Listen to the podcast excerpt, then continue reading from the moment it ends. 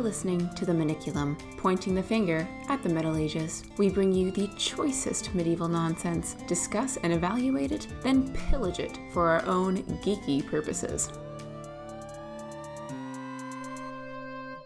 Hello, listeners. I am Zoe, a professional game developer, and I'm here with my co host, Mac, a PhD candidate at Purdue University. I waved, but you can't see it because this is an audio medium. Alas. We could adapt into the video, but not not quite yet. But anyway, we are medievalists who teach you how to adapt medieval stories into TTRPG material. And today we have a guest that I'm very excited to have on the show. But before we get into that, just want to remind you all that we do have a Discord and a Patreon. So if you do want to support the show, you can check out our Patreon, get exclusive content, including new TTRPG materials and bonus episodes. And our Discord is chock full of super cool people, so do come and hang out with us. We would absolutely love that. Moderately full. There's definitely still room. That's the There's totally room. It's a digital medium. There's room, there's infinite room, continuously growing room, ever expanding like the universe room. but in the good way. In the in good the way, universe expanding. not the capitalism way. Oh lord, don't go there. Not this early. But anyway, if you want to get in touch with us, we also have our Facebook, our Instagram, our Twitter. There are a multitude of ways, ever expanding ways, one might say, to get in touch with us. I'm kidding, it's not ever expanding. Please don't It's ask us to expanding. have another social media. We've got Mastodon and Tumblr also. We do. We do. Well, Tumblr, Tumblr hasn't died. You're not Tumblr. Twitter hasn't died yet. Anyway, point is, there are ways to get in touch with us. We would love to get in touch with you. So feel free. But anyway, we have a fantastic guest with us today, Crispy of Crispy's Tavern. Hi, thank you so much for having me on the show. I appreciate it. Thank you so much for coming. On. Hi guys, I'm Crispy. on. By the way, that's me. That's what she was, she was talking about. Yes, that was me. this is this is Oh. crispy. He's fantastic. If you don't know, he has a wonderful YouTube channel that goes through RPG horror stories, tavern tips and tricks on how to improve your TTRPG campaign, along with an actual play or several actual plays at this point. Is that right? I'm gonna have two soon. Uh, I was also in another one, but that's not on my channel. I was in a few, but yeah. Right now, there's one on the channel. There will be a second one as of publishing this. Yes. So uh, that's really exciting. Yes. So, uh, with that, thank you so much for coming on. We are so excited to have you. Of course. Thanks for inviting me. And before we jump into what hopefully the bulk of today is going to be, which is like asking you about these tips and tricks with our audience and maybe how they can use that with some weird medieval ideas, or we throw weird medieval ideas at you and you tell us all of the horrible problems with that and and the pitfalls that can occur. I don't know if I'm gonna be able to do that. You guys are a little bit ahead of the curve on me with medieval stuff. Like, uh, guys, I got the email for the podcast, and I saw my inbox. I was like, yeah, okay, I'll come on a podcast. But then they described themselves as like medievalists and talking about like medieval, adapting medieval stuff into D and D. And I listened to the show, and I was like, whoa, I'm, this is a little bit, this is a little ahead of my curve. but they, they assured me everything would be fine. Oh so- yeah, oh yeah. No, we're we're nerds, and the, the the other part of it is that we dig the nerdy stuff, but there's plenty of things that you are so used to seeing in these horror stories that we haven't even thought of. Because when we're sitting here looking at this weird medieval, you know, stuff, it's like, oh yeah, of course this is how the players are going to interpret it. And we haven't realized that no, this is not how your average player is going to interpret, like, a medieval interpretation of a giraffe. They're going to look at that and think it's something completely different and like run in a variety of different ways with that. So you're here to help us like find the pitfalls and critique our work. You get the fun stuff. Am I parsing that correctly, Okay. or did you just characterize D and D as not the nerdy stuff? We're in a different branch of nerds. yeah, like uh, medieval history is way above my pay grade. like, no, a little bit over my head. Don't you remember Mac that um one of our professors made a Jason and the Argonauts TTRPG? I actually did not remember that. That was Professor Armstrong. That's on brand. It's totally on brand for her. But anyway, a little bit about Crispy beforehand, because I'm very Yes. interested in how you even got into this in the first place. So, who are you and why start a YouTube channel in the first place? Yes, Crispy, if that is your real name. Explain who you are and what you're doing here.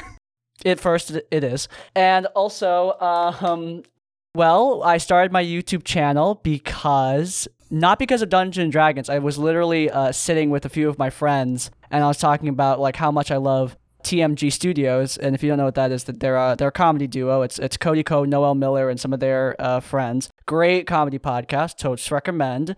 I'm plugging a podcast with like a few million followers, but you know. have my insignificant internet traffic. But the good news is, like, I, I was talking to them, and one of them was like, Crispy, why don't you do a podcast? You talk all the time, like a lot, about so many random things and information. And I was like, you know what?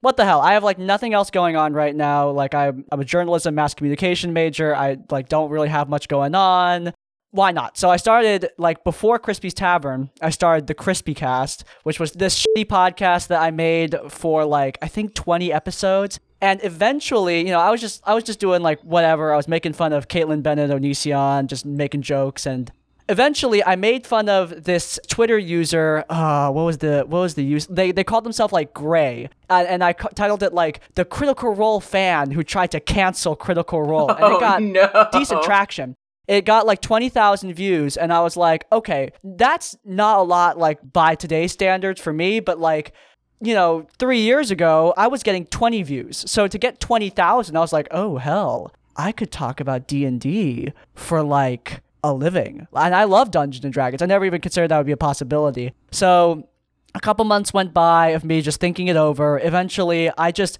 I don't even know what spurred it. I was literally just sitting down. I was listening to Longest John Sea Shanties. I remember the exact one I was listening to. It was Haul Away Joe. And I randomly just made a banner. I made a profile pic and I was like, I'm Crispy's Tavern now. Let's do it. And then two days later, I made my first video. And then on, a few days after that, I made my first RPG horror story, which was the rat, the overpowered rats one. And from there, I just kept on going. I figured out a weekly schedule, started collaborating, and after like after a year, I got ten thousand. After a little bit after that, now we're here. I'm at forty thousand some subscribers and doing pretty good. The reason I started the channel was just because like, why not? Yeah, why not? And hey, you found your niche. That's that's where to where to go.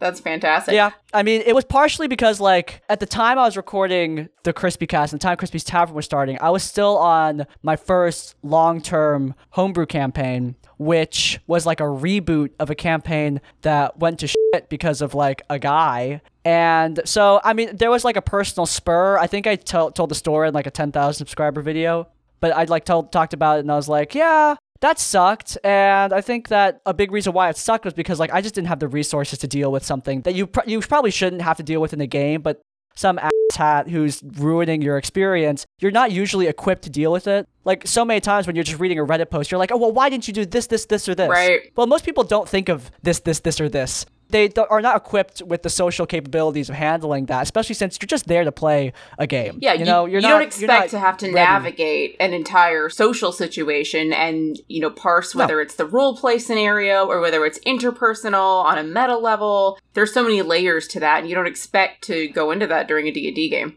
Also, most D and D players, I'm gonna reckon, spend more time not talking to people than talking to people. So I feel like they could use the practice. Very true. Very very true. Fits with my experience. So, as you started Crispy's Tavern, you've read through I don't know hundreds, thousands, maybe of Hundreds. hundreds of horror stories, like so many. Yeah. And you've, I mean, obviously had your own experiences doing TTRPGs, living out your own horror stories, not being the horror story, but, you know, dealing with that. I don't know. I'm, I'm sure I was the horror story at some point. I've been playing this game since like 2000. I don't know, not long, but like 2016 was when I got into playing, and I started DMing like five years ago. So whenever that is, 2018, I guess. Yeah, yeah. And so I'm sure at some point I did something. of course, yeah. You have to go through that as a as a DM. Yeah. So, what are some of the biggest lessons that you've learned about running a game, for instance, just to share with our audience who perhaps they want to start their own game, they've never been a GM before, maybe they've done a whole bunch of research for their campaign setting, whatever they want to do, but they don't have that extra experience of, hey, I've been in a group before, or hey, I've run a game before.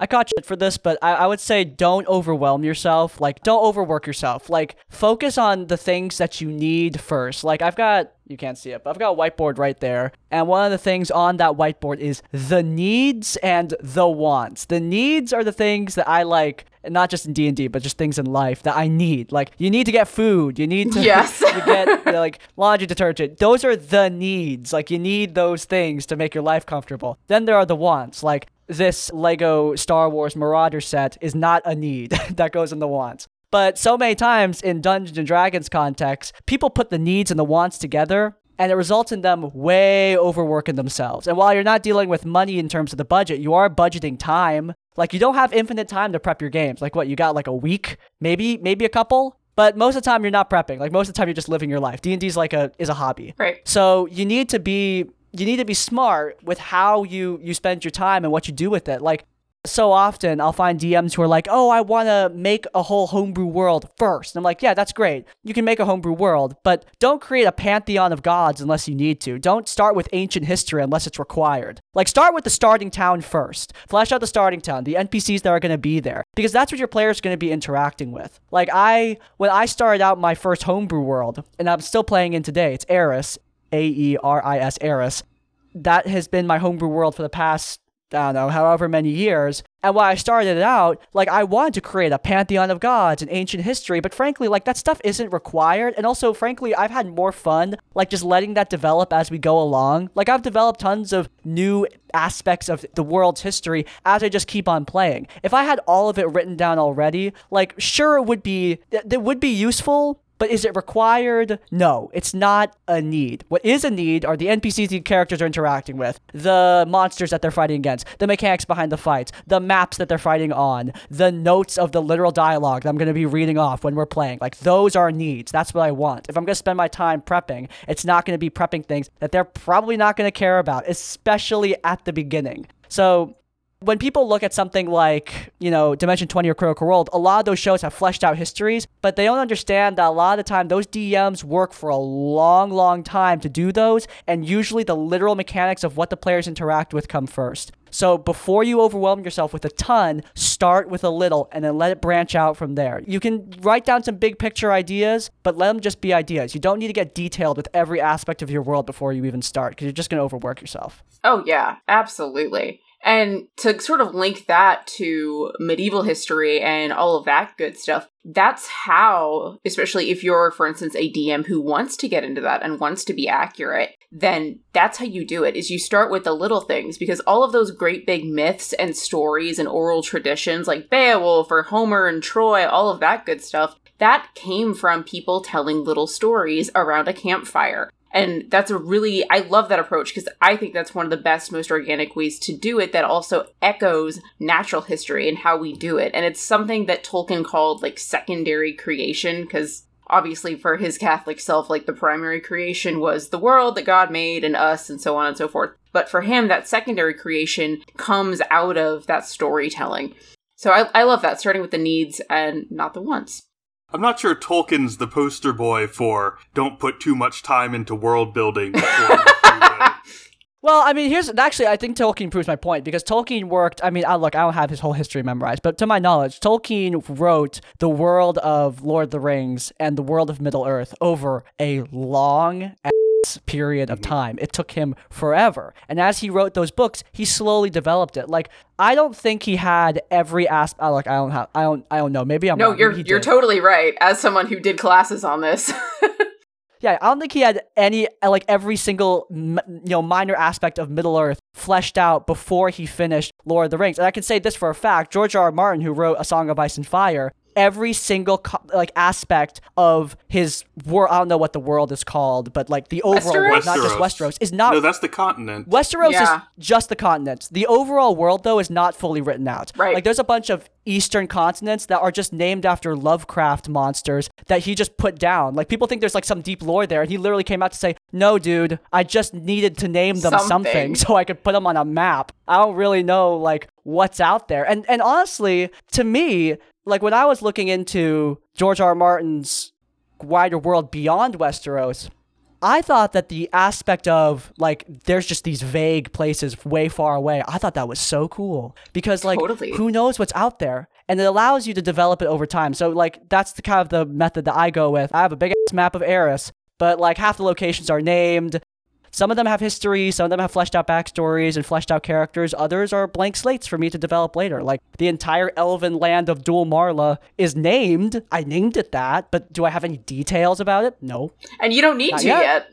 Yeah, no, I don't. I do not need to at all because the elven lands are like literally across a huge ocean for my players, and they are never gonna go there. And until the next campaign, they're not gonna care. So you know, like the needs first. But yeah, they. Absolutely. Absolutely. And fun tip here if you ever need to like contradict yourself or change something and retcon something in that world building, my favorite secret there is to say, oh, it was written down wrong in the histories. And you're learning this new truth. Like, oh, it got lost in translation. That's my favorite thing to pull from like real medieval history into my games is say, oh, it was a mistranslation. That is directly cribbed from Tolkien.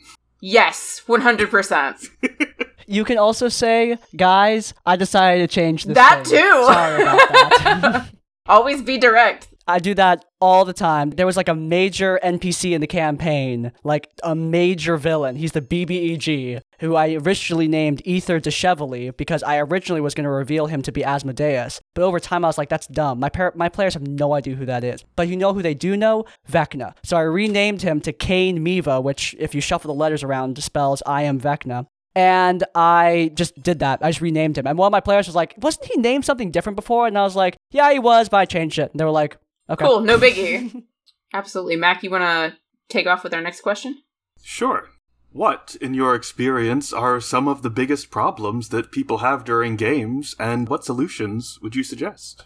In my direct experience, it's two things. It's incompatible parties. And I don't mean like class combos or composition of the literal like game aspect of the game. Like you can overcome that. But I mean like people who just are not compatible with each other and who, you know, just don't know how to work together to play this game. D&D is like a highly and all TTRPGs, they're a highly collaborative experience a lot of the time. And that means you're going to need to collaborate and and sometimes people just don't they just don't jive well together that was like just recently a bunch of my friends told me like hey we're starting a d&d campaign. And like hats off to them. That was awesome. And uh, apparently they had a lot of fun but the biggest issue that they told me was some people took it more seriously than others and that resulted in some friction between the group. And i was like yeah that's going to happen especially when you're trying it out for the first time. Every single person had never played d&d before. Most of them had no idea what it was. Like the dm literally just figured out how to 3d print dice towers and was just like i want to be a dm now. He just texted me two days before, like, teach me now. Send me monsters. Like, teach That's me how an to do this. And I was interesting like, route in. All right, let's go. Yeah, it was a no. I it was a completely random route in. Like I literally just invited two of my friends who are a couple. They they came over to my place and they randomly were just like, Ethan wants to play Dungeons and Dragons. Teach me how to, how to make a character. we don't know how to do it. And I was just like, Going straight Damn, in. just like that. I, I I assumed like he had watched Critical Role or like I don't know something had happened, but uh, apparently he had just watched like one of his favorite I don't know like meme let's players play D&D like once, do like a beer and pretzels game. And that was then it. he found out how to 3D print dice towers and then yeah, he was off the races. And they were nice dice towers by the way. He painted them, added little Oh, that's decorations. fantastic. They're like really nice. But like yeah, when they were all playing together, a big issue was lack of compatibility between the players. And at the end of the day, you know, the, the players were wanted to take it more seriously, which eh, no problem with that. They were like, "Hey, Crispy, can you run a short campaign for us at your place?" And I was like, "Yeah, sure." And then that that was the solution. Yeah. Eventually, I think the the other big thing is people just not being able to just walk in separate directions. Like everyone thinks everyone needs to be compatible with everybody else. That's not the case, and there's nothing wrong with two people playing two games in two separate places. It's fine. It's not a big Yep. deal. Like I don't think you should admit defeat and kick someone the moment there's any sort of incompatibility because there are going to be like minor aspects of incompatibility and you're just, you know, people people can do- definitely get over it. Like I'm a really, you know, I'm a combat heavy DM, but a lot of my players just learn to enjoy it over time and we end up playing like they don't quit the second that they see a lot of combat in my games because they learn to enjoy that combat eventually. But sometimes there are just incompatibilities that just cannot be that cannot be rectified. And that means that it's best for you guys to just walk in separate directions. That's not admitting defeat or doing something wrong. That's like the healthiest thing you can do. And there's this hesitancy to do that for, you know, for reasons I get, but it is the best thing that you can do. And the other thing that I think really screws over, especially games like mine, where combat is the primary focus, is people who just hate, hate losing. They hate it so Oh, much. yeah. That is a terrible mindset to have in Dungeon Dragons. Like there are times where yeah, the DM is screwing you. That happens. And you know, sometimes I have made decisions in combat that, I'm- that I look back on like, damn it, Crispy, why the hell did you say that? Why'd you rule that? Why'd you choose that? Why'd you give the monster X ability? That happens. But you know, when people get upset when there's even a modicum of difficulty or a modicum of any sort of challenge or anything going wrong, that sucks. Like it really sucks to get like people being upset at you for just doing your job. Like that problem player for my first game ever. It was a Curse of Strahd game, and Curse of Strahd has werewolves, so they fought werewolves, and he was pissed. He was so angry that they were fighting werewolves because he knew that werewolves could make you a werewolf. So he was like, "You're gonna ruin my character if I get bitten." Oh god. and he started cheating to avoid Wait, it. for whom exactly is lycanthropy a minus? well, he was like, also, like, guess what? I, of course, had a cure lined up if you didn't want to be a werewolf. Mhm. Like, uh, of, like I, I don't know if it was obvious to them, but like, for the record, I had a cure lined up to make sure that if somebody didn't want to be a werewolf, they didn't have to be. Because I know that, you know, not everyone wants to be a werewolf in their campaign. Like, I get that. But what was hilarious was one of the people in the party, our rogue, she got bit and you know they had to go on the minor side quest to get the the antidote. And he did not care. He wasn't mad that she got bit or mad that like i ruined her character because he only cared about Him. his Yeah. character his goals and him you know coming out on top. And that's what was frustrating was as a dm i was just doing like that combat was not insanely hard. It was over in like two rounds. You know that's nothing but at the end of the day, though, because there was even the chance, the barest chance that something could go wrong, he got he upset. was upset. And I think that happens. Yeah, that, that happens a lot. In fact, XP to level three made a skit, and I remember one of the lines precisely because I hear this. Players don't say this, but I feel like some players do think this, even unintentionally, is, oh God, if I don't roll perfectly here, something even minorly inconvenient might happen, and we can't have that ever. like, guys, it's okay. It's okay if something kind of goes wrong sometimes. Hey, guess right? what, you guys? It's a character moment. You get to learn could be a from this. moment. And even if you don't want to learn from it as an individual, it's a great opportunity to role play. Let your character have a moment. Let your character have flaws. Let them face challenges. The entire point of the hero's journey is to go around, face challenges, and overcome them. And I don't know. To me, it's very, very difficult No, to right. lose at D&D because it's not really a game that you win or you lose. It's just it's a journey rather than a destination is how I like to approach it.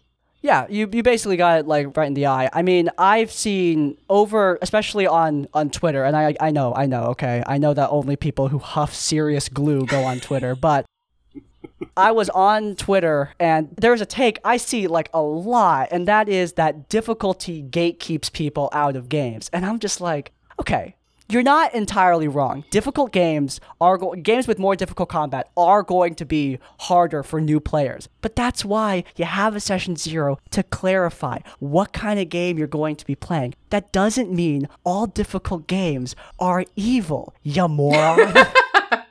It just means that you should find a game with combat that fits your style more, while other people can find games that fit their style more. If they want to run games where combat is hard, that's okay. You idiot. Seriously, that thread really pissed me off. also, like, if it's mechanically complex, like, you don't have to know all the combat mechanics in order to engage in combat as a player. You just have to know how No. to say, hey, GM, I want to do thing X. What do I roll? Yeah. I agree. There was like to the point where I actually kind of agree with what the thread was saying. I with that new game that I was talking to you about, I was coincidentally setting up my stat block folder like where I keep all my monster stats for easy access. Like coincidentally, I was reorganizing it to be more focused around action-oriented monsters from Matt Colville's designs and some stuff from my own creations. And those monsters I think are better than the ones in the monster manual by a long shot because they are more complex. They can do more things. However, and, this is what I always say before I get to the point, what I always say is it's better for something to be complex because it's easy to remove complexity, but really difficult to add it. As a game designer, I would much prefer that something be complex out of the box so that if I need to simplify it, I can do it easily. But if something's overly simple, it's hard for me to add complexity without putting hours into writing. And at that point, I'm just going to make something myself. But what I'm trying to get at is that game that I was talking to you about, the new D&D players, you know, the guy needed monsters. So I sent him monsters from the action oriented monster section of my folder because that's what I was working on. I was like, yeah, these are low challenge rated. He'll get it. But there is a part of me that really regrets that. Now, apparently it worked out well for him. He really enjoyed using those monsters. So great. But next time, I probably wouldn't do that because those monsters are more complex. And for somebody who has never played the game before, it's honestly needless complexity. I think the monster manual is fine for people who are brand new. I do think that what the monster manual has done is create monsters for the majority of low level monsters, especially, feel like they're only for people who are brand new. So stuff like goblins and skeletons are just boring as hell no matter what. Whereas I would prefer them to have complexity for anyone, no matter their skill level. However, again, like as a new DM, he wouldn't know what to remove out of those stat blocks, right? Right. Yep. So that is something that I do generally regret because the DM needs to communicate that mechanical complexity, and that can be difficult, especially if you're new. Very true. Very true. So, one of the biggest things then to find solutions is, and I think this is a universal solution no matter what, is have a session zero with your players. 100, 100%. Yeah. Absolutely. Have a session Yeah. zero. People fight me on that, but I'm just telling them like, no, shut the f- up. Have, a session zero. yeah, absolutely. And Like just just I've just have I mean. I've gotten Just shit it. and I've seen shit for people having like a consent checklist or a consent sheet where you go through, hey, what are you comfortable with in this campaign? just have one. It does not make you a wuss. It does not make you a worse GM to take your players' comfort level into account. And if you guys just don't Yeah. mesh on a certain thing, then just bring that up to them directly and say, hey, you know, I run a very combat heavy session. You run a very roleplay heavy campaign. I don't think this is a good match. It doesn't mean you guys hate each other. It doesn't mean that you guys can never play together. It just means that this campaign probably won't work. there are a lot of complex like tools out there for like here's how to navigate a session zero and here's like a set of checklists and cards and whatnot for you to use like you don't have to do that if you are put off by it you can just sit down and go like what do you guys expect from this game and like what are things that you aren't comfortable with and you can have like a regular human conversation Yeah, that's another big Yeah. thing. it's not a high difficulty Yeah. I have a session zero. I don't have like, you know, a comprehensive Google form for safety. Like I have a safety tools like Discord just channel where you just read up what's in the game and you can discuss it with me if you ha- are uncomfortable with anything. But for the most part, I'm just saying like here's what's in the game. Here's what's not in the game. Talk to me if you have an issue with any of what I've just yep. listed. Easy peasy. There you go. And this is something I've noticed, especially when I'm on D and D YouTube, is like I can talk about session zeros and having, you know, talking to the players about what they're comfortable with. Like I can basically say what a safety tool is, the entire definition comprehensively, and no one cares. But the moment I say the words safety tools, well, it's then everyone loses their minds.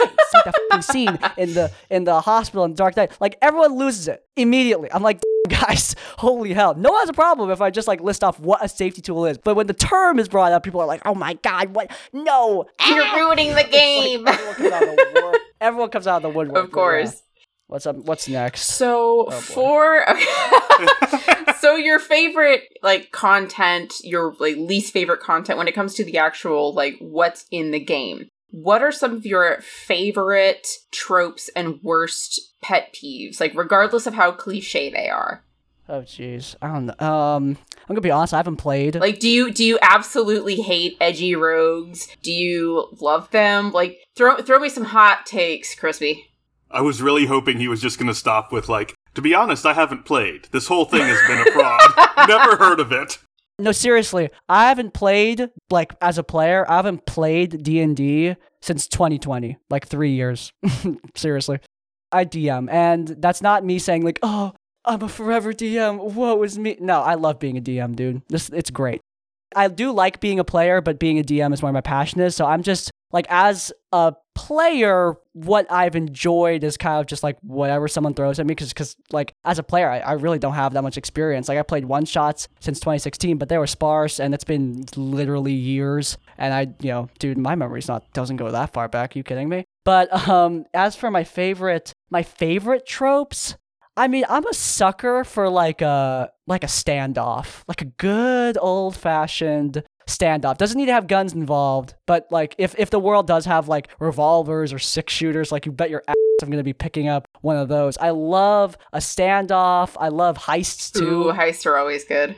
I also like a good old like point A to point B which is crazy because I've never run a campaign that's point A to point B in my life. I've always run like complex political intrigue or, you know, supernatural conspiracies. I've never done a point A to point B campaign, but I am preparing one in my third home game with my like regular group of players because like this newest campaign has been like very complex in terms of story and I do regret that. I, I regret not simplifying it down because it's just like it's just needlessly complex. But yeah, favorite tropes, I would say like good old standoff. I love a heist, and I love just simple point A to point B storytelling. Like I love God of War, where Kratos is just like, let's start at the cabin, go up to the mountain. Lord of the Rings, you start in the Shire, you go to Mordor. Like just simple, nice, easy destination storytelling. I, I really like. My worst pet peeves. I get really okay. This is gonna sound really mean, but I am, I am a hermit in real life. By the way, when they were communicating with me for this show, I was like, I I was really bad at responding because I am a hermit in real life. Like I hang out with friends like, you know, once a week for a couple hours, but other than that, like I spend most of my time alone because that's my happy place. I like being alone where no one talks to me and I'm just in the quiet of my own home. I like right that. on board. That's that. nice. That's See, that's okay with Matt because I, I have to pull him out of his troll cave every single time that we want to record. Excuse me. yeah, it's like cave. it's it's great. a goblin cave. I'm sorry. It's my favorite thing. So what I'm about to say is I really hate it when I'm just out and about in the world and somebody like interrupts whatever I'm doing to ask if they can join my game out of nowhere. And that's happened twice. And both times. Maybe I was mean about it, but I'm sorry. that that does irk me when somebody I'm just like having a conversation with friends, someone overhears that I play Dungeons and Dragons and they get really insistent that they should be in my game. That I need to let them in my game. And like right now, I don't know who you are, I don't know your name, I don't even know where you came from, man, but they want to be in my game. There was this one time I told this story on the podcast on my podcast, not this one. I haven't been on this one. there was a I was at like a friend's workplace and we were just I was just having lunch with her at her office and the door was open and we were talking about Dungeons and Dragons and I guess like a guy who was also working there heard me through his cubicle or something. And as I was heading out, he stands up too and starts walking out towards the elevator. And I'm on like a five story walk up, so it's like a long way down. I get to the elevator, and before the elevator gets there, I'm jamming out. All right, Prodigy, Invaders Must Die in the ears. I can't hear shit. And eventually, like, I feel something tap my shoulder, and I'm like, what? And he's like, so you play Dungeons and Dragons? Yeah.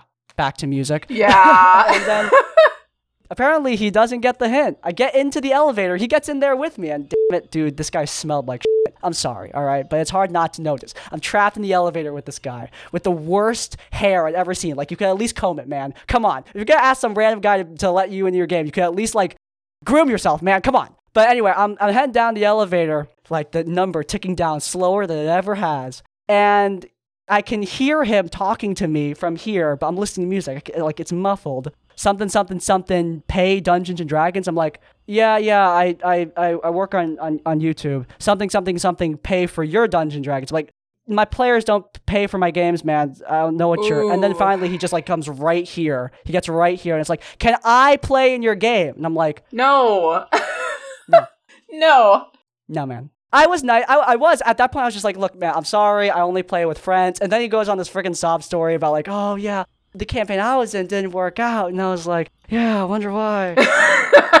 and eventually, I got into the lobby and I just start like I fast walk past the security guard, go out the door, and I'm like I'm, I get on my scooter and I'm out. I'm gone. Go beeline to downtown to get into my car. I was like, no, because this this dude that really annoyed me though. Like the fact that he was coming right here to yell at me to let me let him in my game that pissed me off. So you want a pet peeve? There you go. That always annoys me when people interrupt my peaceful listening to music time in the elevator to ask to be in my game. Don't do that. Seriously, what that guy did, you can't do that. That's do such that. a strange decision too, because like if you're okay with playing in games with like just people you don't know, there are resources for that. Like Yeah, can- that's what looking for games Go on are. the internet. Yeah. Get on the internet, man. Jeez, he had like a. I I have seen him like because you know. Uh, She's my friend. I go to her office. I, I I've seen him around, and he's always got a Steam Deck on him. So I'm like, all right, man, you paid like a small fortune for that thing. You can't go and get a paid D and D game or something. Like seriously, man, come on. oh, that's rough. But uh, yeah, yeah, like number one, like was- don't inject yourself into other people's conversations. Lives. Yeah. And then two, have a little bit of decency to like want to get to know somebody first. And see if you're didn't know compatible, name, you know, to, before you jump into somebody's at game. the time, I didn't even know his name. All I knew was it was a tall dude who was leaning over me right here. By the way, tall to me is like most people because I'm 5'4". I'm really short. So yeah, but that that is a pet peeve. There you go. Yeah, yeah, that Oh, that man. sounds like one. Damn. All right. So, what are the various tropes and bad players that can like show up in your game or tropes of bad players that can show up in your game? And hopefully this is now when we'll start to try and come up with some medieval ideas that hopefully our listeners have heard before to try and solve some of these issues. And basically, like, how can we think outside of the box to help people come up with solutions to these problems? So, what are Medieval ideas. yeah, like do, can we put for them in the problem stocks? player sounds like you're gonna like torture them to death. Yeah, like, I was about to say, what are you doing here, man? Zoe, I, I don't know. no, what no, your plan is with these people, no? what what ideas I will not from participate medieval with text? content. Well, I mean, there are some there are some I'm still medieval on probation ideas. from the last time. Okay. I don't know. There's been some medieval ideas that we've wanted to bring back on this show, but Mac's usually more in favor of those than I am.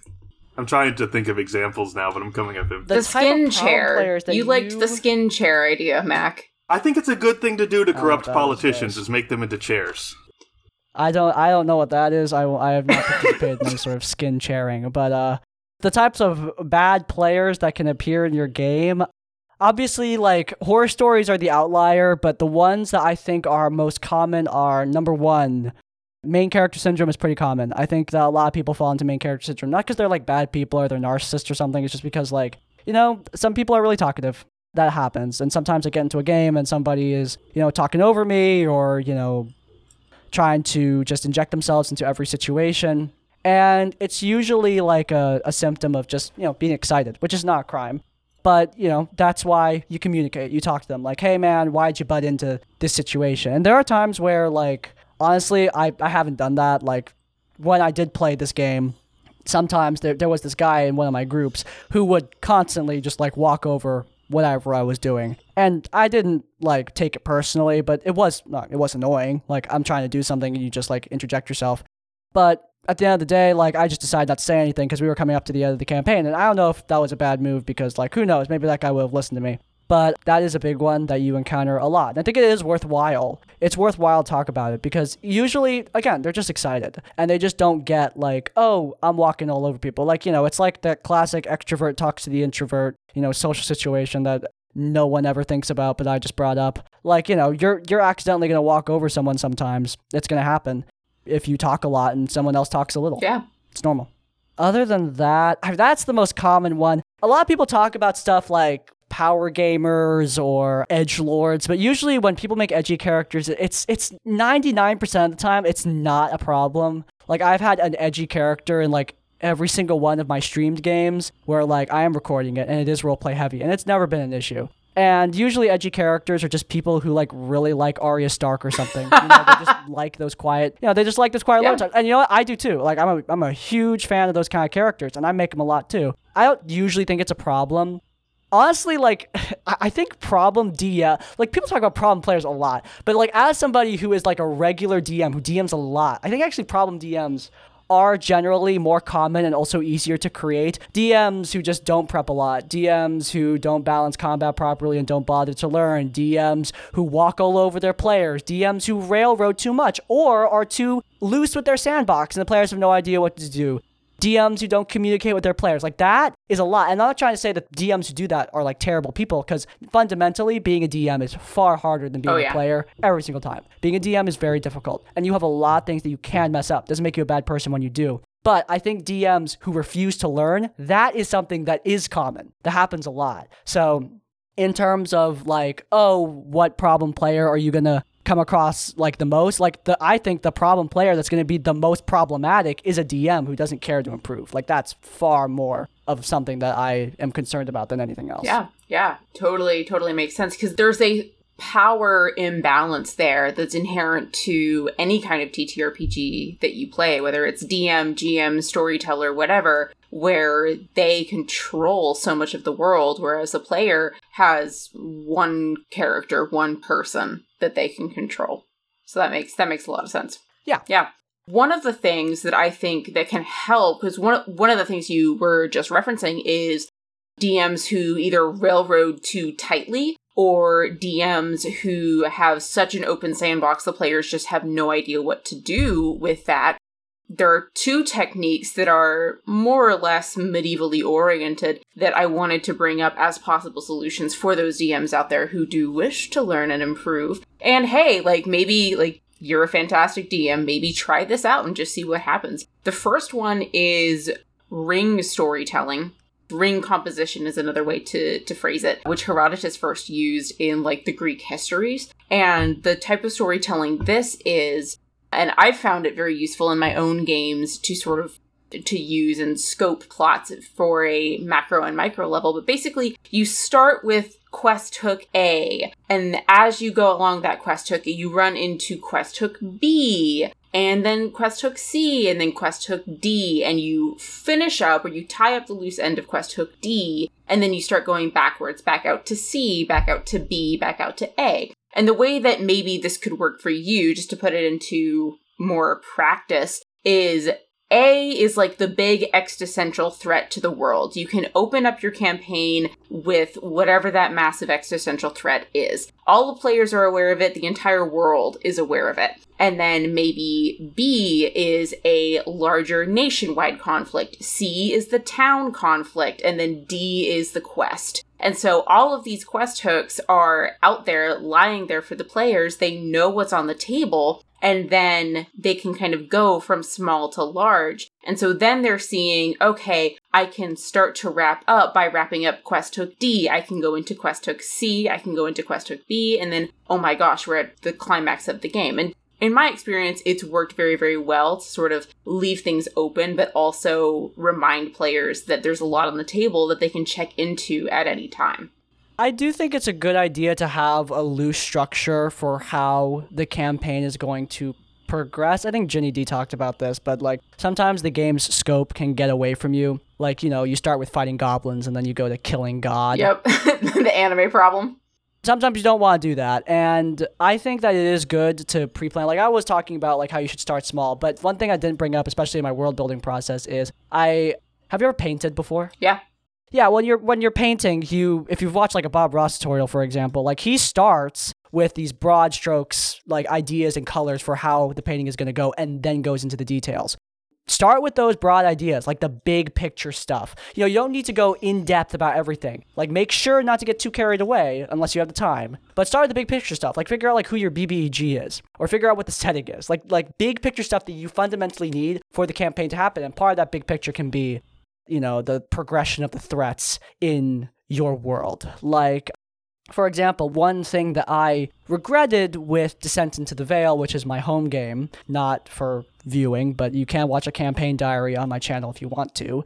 In Descent into the Veil, the party start out with fighting off like like they were fighting off a, a big sea monster that was summoned by a mysterious religious group that was dominating the free cities of the land and they started like unraveling this conspiracy of like of fighting these you know these fanatics and then going to fight some vampires and fighting some cowboys. But the problem is I had like the demon cowboys, the vampires, the fanatics, they were all just outlined. They were just in the world. There was no progression of threat. Do you know what I mean? Mm-hmm. They were just out there, and all of them were presented as equal threat. Even though the fanatics are led by the BBEG, who is Vecna, they were secretly worshiping Vecna.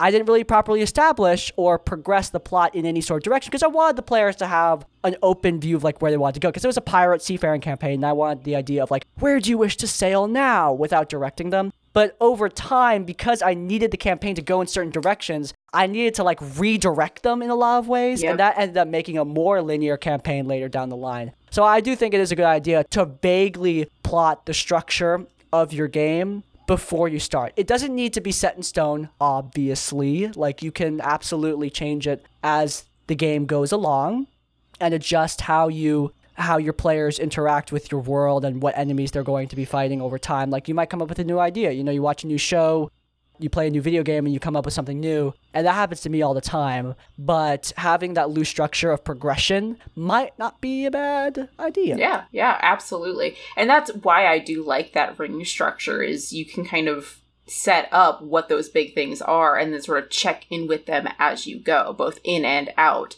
of those like circles, if you will. I'm going to need to look this up. I've never heard of this ring structure before. Really? Oh, it's fantastic. It's one of my favorite like storytelling things that I've ever learned. I mean, the rest of us didn't have an intense classical education. I learned this in university, but okay. Oh, well.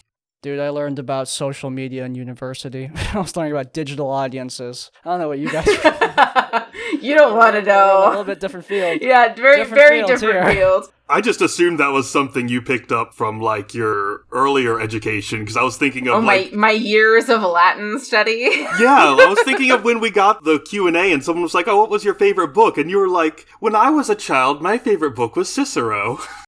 Look, I did read Latin when I was a kid. I don't remember anything about it, but I did. see, I'm not the only one. I feel slightly vindicated. Thank you, Crispy. It was required by my high school in order to graduate. I had to take two years of Latin, but Yep. Yep.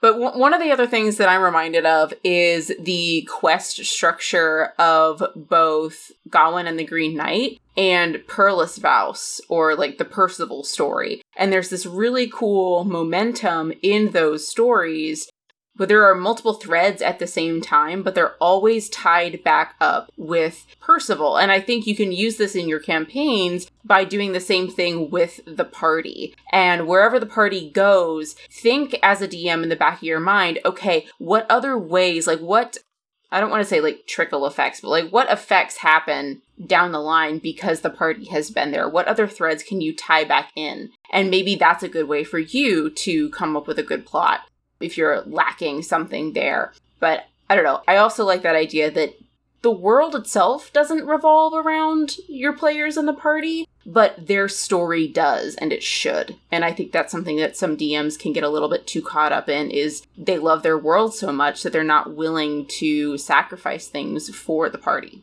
Yeah, I um I do agree with you. Like a lot of people, like I do too. I get like really attached to the world I'm creating. Like Eris is a really cool homebrew world, and I don't want like you know there are certain characters that I really really like. But at the end of the day, the players can make decisions and have effects on what happens. Like just recently, I was running. I mean, I'm not gonna spoil Crown of Deceit because it's not done by the time this episode comes out.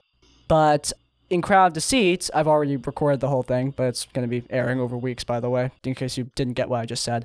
But in Crown of Deceit, the players can have big effects on how the world progresses. In fact, they can have major like effects on like the major governments of the realm because many of the leading figures in those governments are, are a part of the campaign and some of them can die. And I was nervous about some characters because characters like Crawford Cyrillish, Kalia Solfero, these are major NPCs in this campaign. Not only they're NPCs though, I really like these characters. Like they're characters that I made that I really, really like. And obviously I don't want them to die. But I have to embrace the fact that when you put characters into a game, you are opening them up to whatever the player's decisions are. Now, there are times where I will communicate to the players like, "Hey, this NPC is really important to the plot. It's really important that you guys like, you know, actually want to be around them. Please give me critique if you don't like this character because they are important to the plot and if you don't like them, that's something that I need to like figure out." That's something that sometimes happens with my games. Like if you've watched Shadow of Carconos is an actual play that's on my YouTube channel at this very moment. You can go watch the whole thing.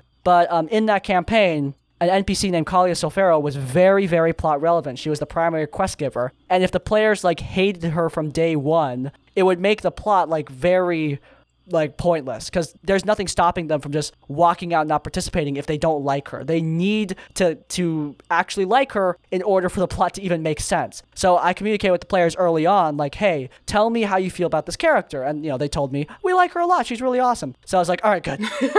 Don't need to worry about it. They're not going to kill this character off.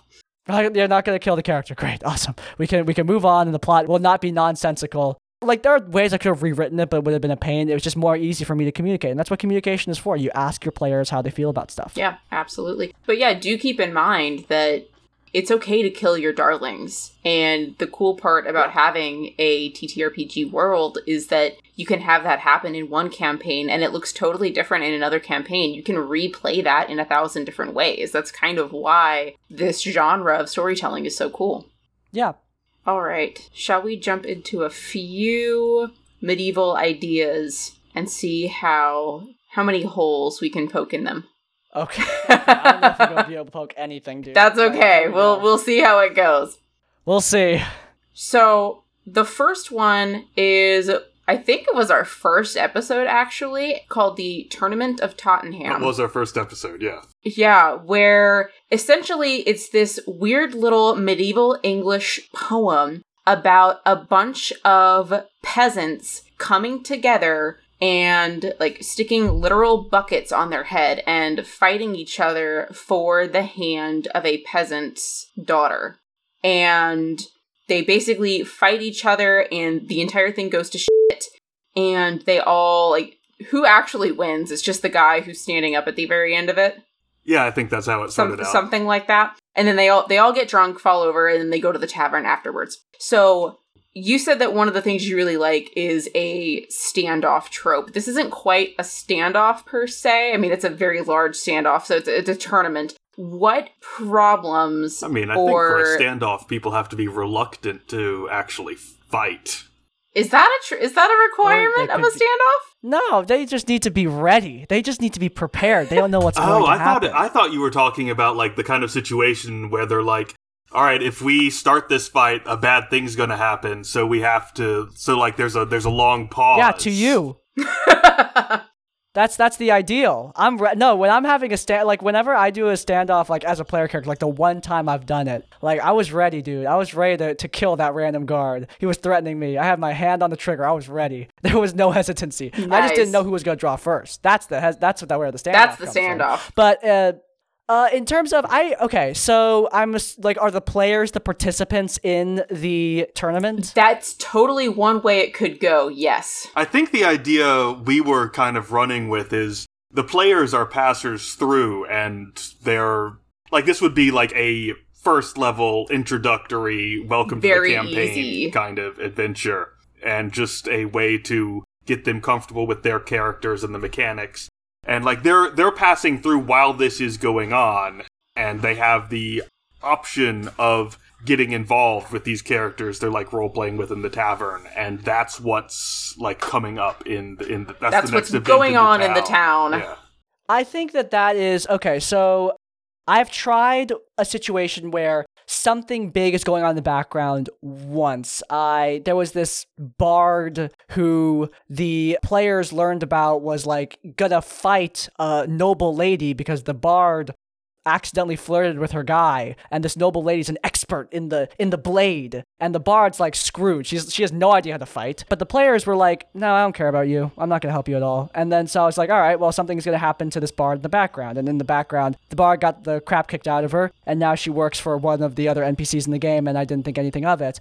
But in that situation my main issue was my players at least are very focused on what's happening to them. What happens in the background was not in their primary focus. So if your players are like passersby in this town and there's a tournament going on, actually, I think a tournament would catch their eye and they'll probably go there. But if they go, you're most likely just going to be describing the tournament. I Right. would say try to get your players to participate. Like, if you want, like, you know, it could still be a tournament where you get basic weapons, magic is banned, and you just hit each other with sticks. I would say that's kind of dangerous because D&D is a game designed around the abilities you're given, and some of those abilities are going to be magic. So if, for example, the person running this thing says no magic. Well, what if you're a wizard? You know, Right. you know you're going to be very bored throughout this event because half of your abilities are going to be shot.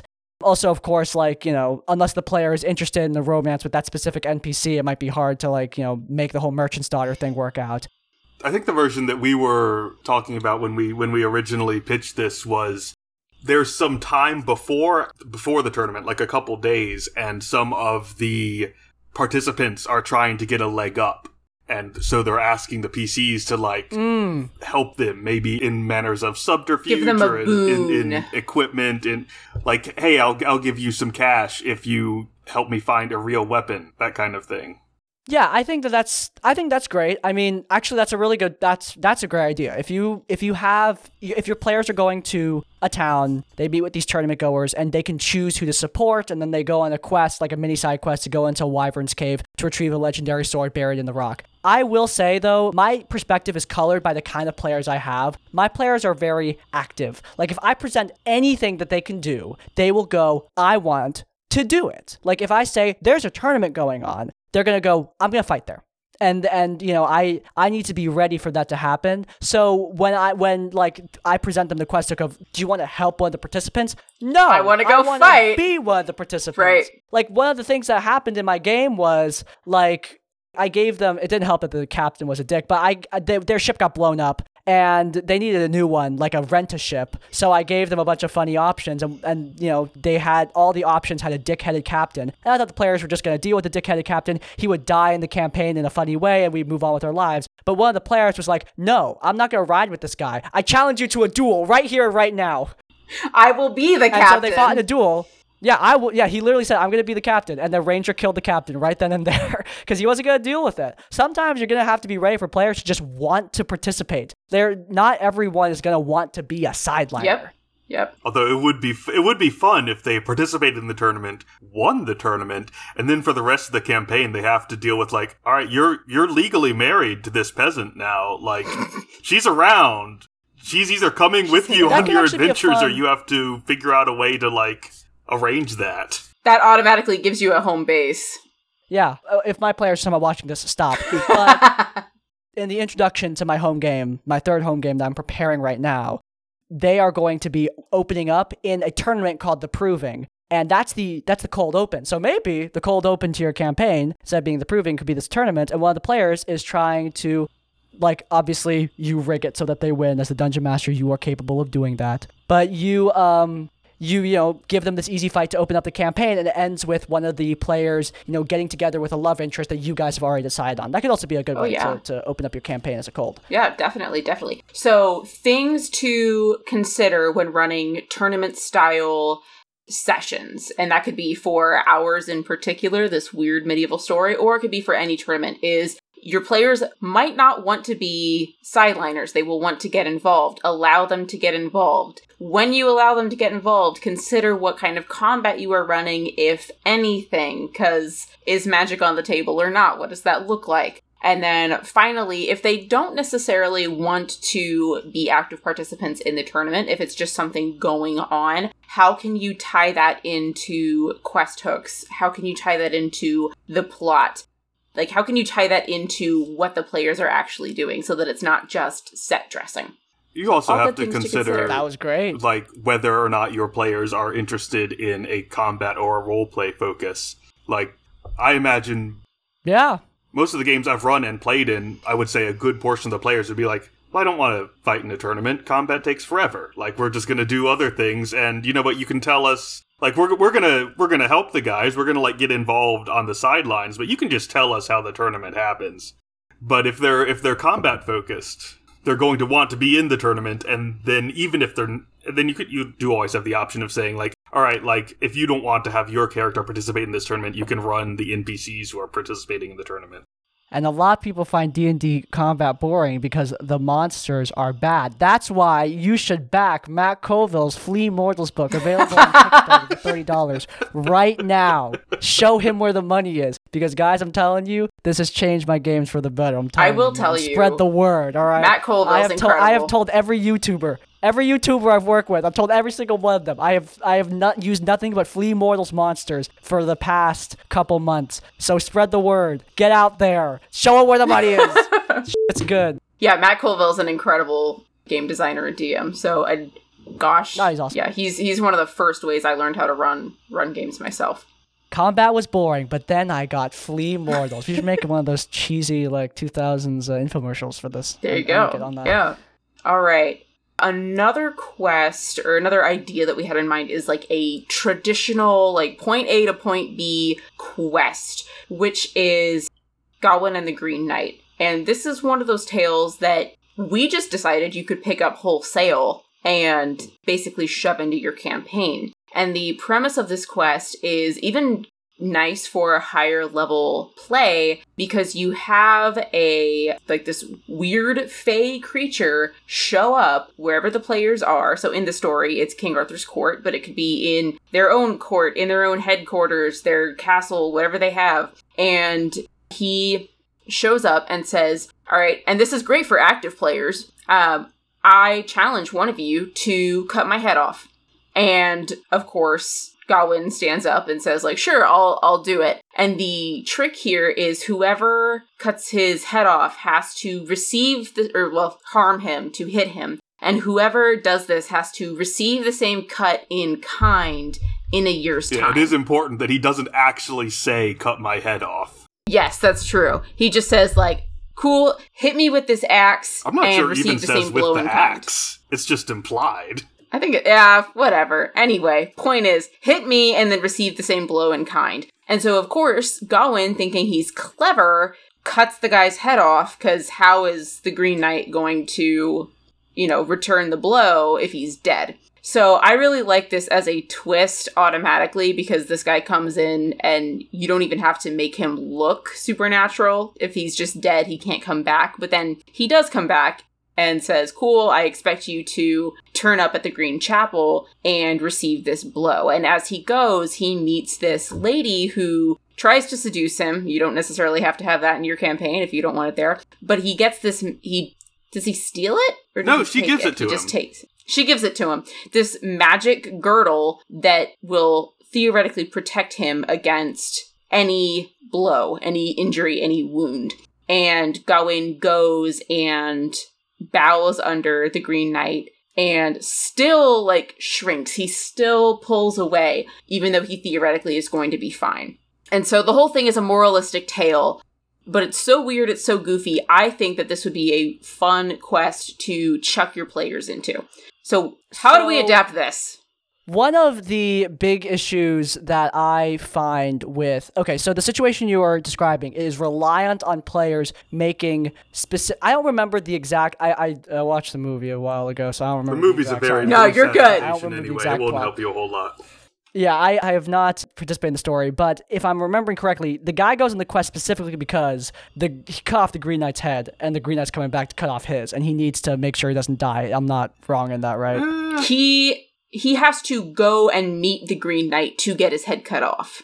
Yeah, the, the Ah, only thing that's yes. making him go is like Honor, honor. Yeah. which is a Honor. problem Yeah. for D and D players. yeah, I think that's that's what I was about to say. So when I um am I don't want to say okay, so there are definitely times where I my players like will stumble into a situation. That's a very common trope. Like, you know, you, you know, Frodo finding the ring, stumbling into like a bigger situation that they never could have expected. What happened in my campaign is basically my players were needing help to find a great sea monster that was ravaging the ocean and hiding in an ancient temple. They didn't know where it was. And then suddenly they meet a merchant who, like on the road, like this random merchant with a goat. And they were like, oh my God, random merchant on the road. Have you seen any of this temple? Uh, because, like, obviously they walked up to him because I called attention to it and my players are very active and I knew that. And the merchant was like, Yeah, I saw the temple here. And they went there, they slew the serpent. And then afterwards, the merchant met up with them again while they're partying about killing the great beast. He shook the hand of the monk, and then suddenly the merchant disappeared. And in the monk's pocket, a red ruby appeared that just said the word soon carved onto it. Because turned out that merchant that merchant was Cain Miva, aka the avatar of Vecna, and that launched them into this major quest involving vampires and wishes and summoning cities from across the sea. And it was insane, but all of it just teetered on somebody shaking this motherfucker's hand. So someone had to do it. I didn't know who, but someone needed to do it. And that is a major failure point because I was being really subtle about it because I was I wanted my players to do this, and if I was being sus, they're not going to do Right. it. But you know, it's hard to pull off that kind of thing. And it's it's a similar thing here. Like your quest cannot have a failure, cannot have such a major failure point to just stop it from starting. And look, you never want to be in that situation where you say, "Guys, I need you to do this in order to start the quest." There are times where it's going to be obvious, like players can't play Curse of Strahd if they don't go to Barovia, just fundamentally. If you don't go to Barovia, you can't play the game. Sorry. But uh, for something that's more innocuous, like needing to shake a guy's hand or needing to go on this quest to find the Green Knight out of honor, you you that's a big failure point for your players For to just go, I don't want to do that.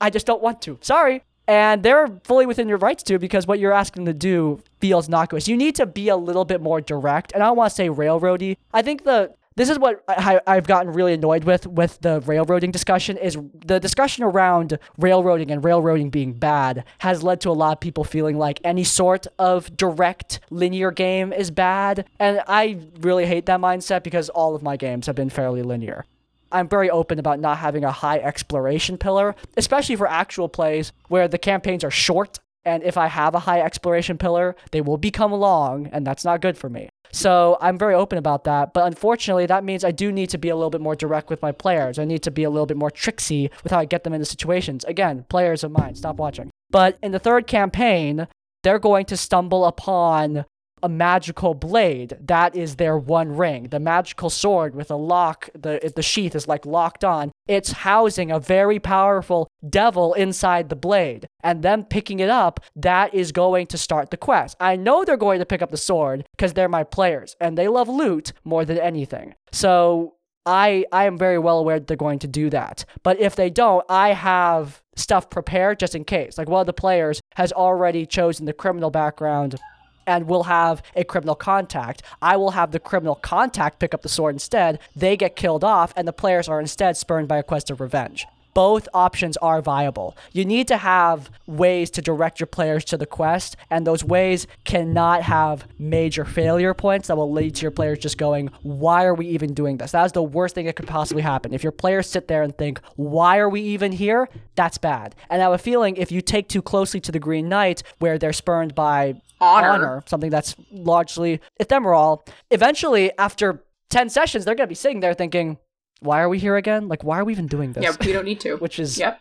don't be in that situation, guys, because I've been there and it sucks. An idea I would have to kind of deal with that is this shouldn't be like the whole campaign. It shouldn't be like, all right, session one, here's the Green Knight, you have to hit him. And then the rest of the sessions are you're going to the, the Green Chapel.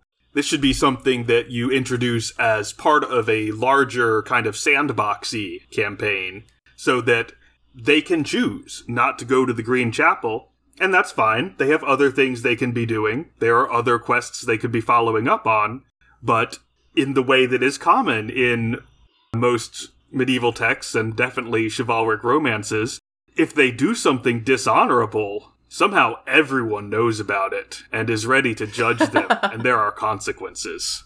That could work. Yeah. Oh yeah. I think that could work. I think having like more of a if you're running in a more open world campaign and you don't mind changing the world to that degree in order to accommodate for this quest, I think that that is a viable option. Though I will say often I I don't want to go through the trouble of having players become pariah because they didn't want to go on one side quest. That makes, I mean, that's going to make certain activities a lot more difficult, especially since a lot of my games have political intrigue. It could make things interesting. But again, like, is it worth what I will often judge my quests on is, is the conse- are the consequences even worth the trouble? It's like, don't make threats if you're not prepared to carry them out. Oftentimes I'm not. Like oftentimes it's just not a lot. It's too much trouble for me to give them a quest that could ruin their relationship with an important NPC because that NPC is going to be important down the line. And yeah, I could rewrite the book or I could just change the quest. You know, the quest doesn't need to happen. Yep. So even in sandbox games, like my opening campaign, I, you know, there are times where I'm just going to be like, okay, yeah, I could give them this quest that could result in them becoming a pariah, but am I willing to risk that? And usually the answer is no because there's other shit that needs to be done. Orcus is invading. Gotta take care of that first, you know? Definitely. So, One one of the other things I think you could do with this is give them a good motivation for why they need to get this done, right? And for Gawain, it was honor, but your players are not Gawain. They need a different motivation. And so one thing might be to say, okay, this is on the way. This is a mini quest on the way to getting a bigger thing. In order to get to the main goal, you have to overcome this first. That might be a really good way to get them to buy into needing to do this. Or maybe if you tie it into a player's very personal backstory, maybe this is the way that they get their brother back or get a Yes. needed item or whatever. You just have to make it work for or them. you can just flag like hey this guy is like you can make it clear that he's a supernatural fey creature of some sort and kind of hint hey this would be a really useful ally for you to have. Hmm what I I generally work with is what you just said about player backstory. That is to me like a major part. Like if the Green Knight is a part of someone's backstory, that is a great motivator. If somebody has like you know a prophecy foretold at birth about meeting a powerful fey creature, and this powerful fey creature comes to them, that will automatically motivate the party. If you, you know, there are ways to motivate the party in simpler ways, like having the Green Knight steal a magic item. But stuff like player backstory is so powerful for shaping your story, and being able to link that into your story is a great, great thing. My concern with side quests is always side quests feeling like they don't need to be there. And that's why very often I just kind of won't. Like there are very few times where I will give a side quest just because like again, I got I got stuff to do. Like I got my main quests are long. Yep. And my players are much more likely to care about stopping Vecna than going I don't know, to to hunt down XYZ. some buried treasure Yeah. on an island somewhere, you know, like they are much more likely to care about that thing. And also, like, you know, someone might go, oh, well, what if your players want to do something that's not associated with stopping Vecna? Well, I can tie in those things into stopping Vecna. Like, my players want to go on a whaling quest, and you might be thinking, like, oh, well, why not have a whaling side quest? Or I can make the whaling relevant to the main quest too. I wrote the adventure. I made all this shit up. I can make up something to, to factor this in. But if you want to work in the Green Knight into someone's backstory, that's a powerful way to motivate someone to actually go on the quest and to to care. Fundamentally, your players need to care. And that's something that a lot of people just kind of forget Yeah. about. Like, I want to have this cool thing in my game, but you need to make your players care about it first. Yeah, absolutely. If it's not fun, then something's wrong fundamentally. So no matter no matter what you're doing, whether it's incorporating real world folk tales or medieval texts or just a cool story that you thought up, whatever you're doing, you definitely need to ensure that everybody is having fun. Yeah. All right. Well, I'm about happy to wrap it up there. Mac, any last things? i swear i had something but it's it's completely left my brain that is okay. If it comes back, just interrupt me. Okay. But anyway, Crispy, thank you so much for coming on. It has been such a pleasure to have you here and and just learn from all of your expertise and DMing skills. Because again, we've got the weird. Expertise is massive scare quotes right there. Holy hell. well, we've we've got the weird medieval stuff. That's the most generous way anyone has described my skill set. i'm gonna say you Ever. probably are are more of an expert in like the combat side of d&d than i am Oh, definitely. I run narrative heavy campaigns. I am mechanics. F- Those. I, I don't know about expert. I, I, I try my best, but I don't know much about about mechanical based about. I, I just you know I just like i could n- i could not identify the difference between like a monster that's fun to fight and a monster that's not fun to fight because I all, I just put them all in the same bucket of like yeah it's combat it's it's it's a set piece it'll take all day No.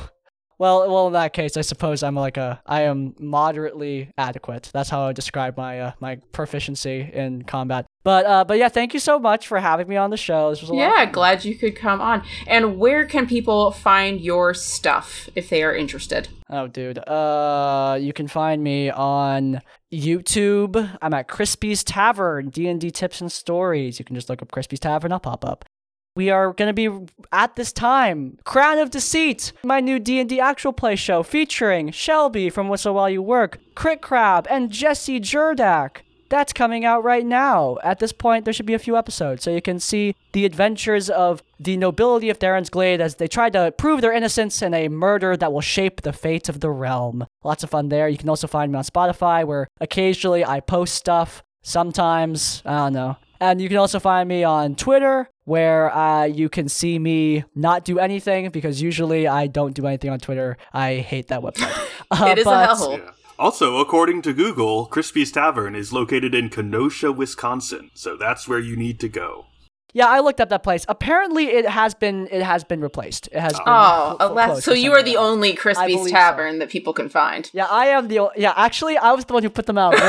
there we go. The competition, guys. Oh, that's That what you're me. on probation me, for. guys. That's what it was. Got it. Yeah, Got it. No, no, no, no. I put them out of business like two years ago. Probation. Uh, oh, got it. Of Uh, course. But anyway, yeah, that was that's a good time. You can find me there on all those places. And oh, and also if you want to be featured on my podcast, Tavern Adjacent, where we talk about all things TTRPGs, I listen to your horror stories. So if you want to call me, ask me about what's going on in your games, you can head over to SpeakPipe, linked on my channel, where you can just record a 1 minute 30 second voicemail and tell me about your problems. And I'll give you some $5 therapy that is 100% free. So there you go. you're welcome. Wonderful opportunities all around.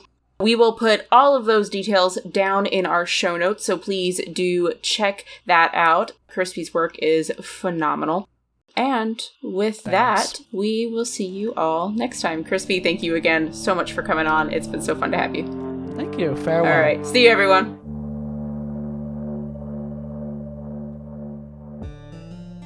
Thank you for listening to the Maniculum Podcast. Please consider leaving a rating and review on iTunes to help support us. If you're interested in exclusive merch and continuous exclusive content, consider becoming a patron on Patreon. To see our sources and our notes, check out our blog on themaniculumpodcast.com. And hey, come get involved in our community. We have a Discord group that you can join, and you can find links to our server on our Facebook group, The Maniculum Podcast, our Twitter at Maniculum, and our Instagram at Maniculum Podcast. Original music by Walker. Check out their project Sugar Glass on Spotify.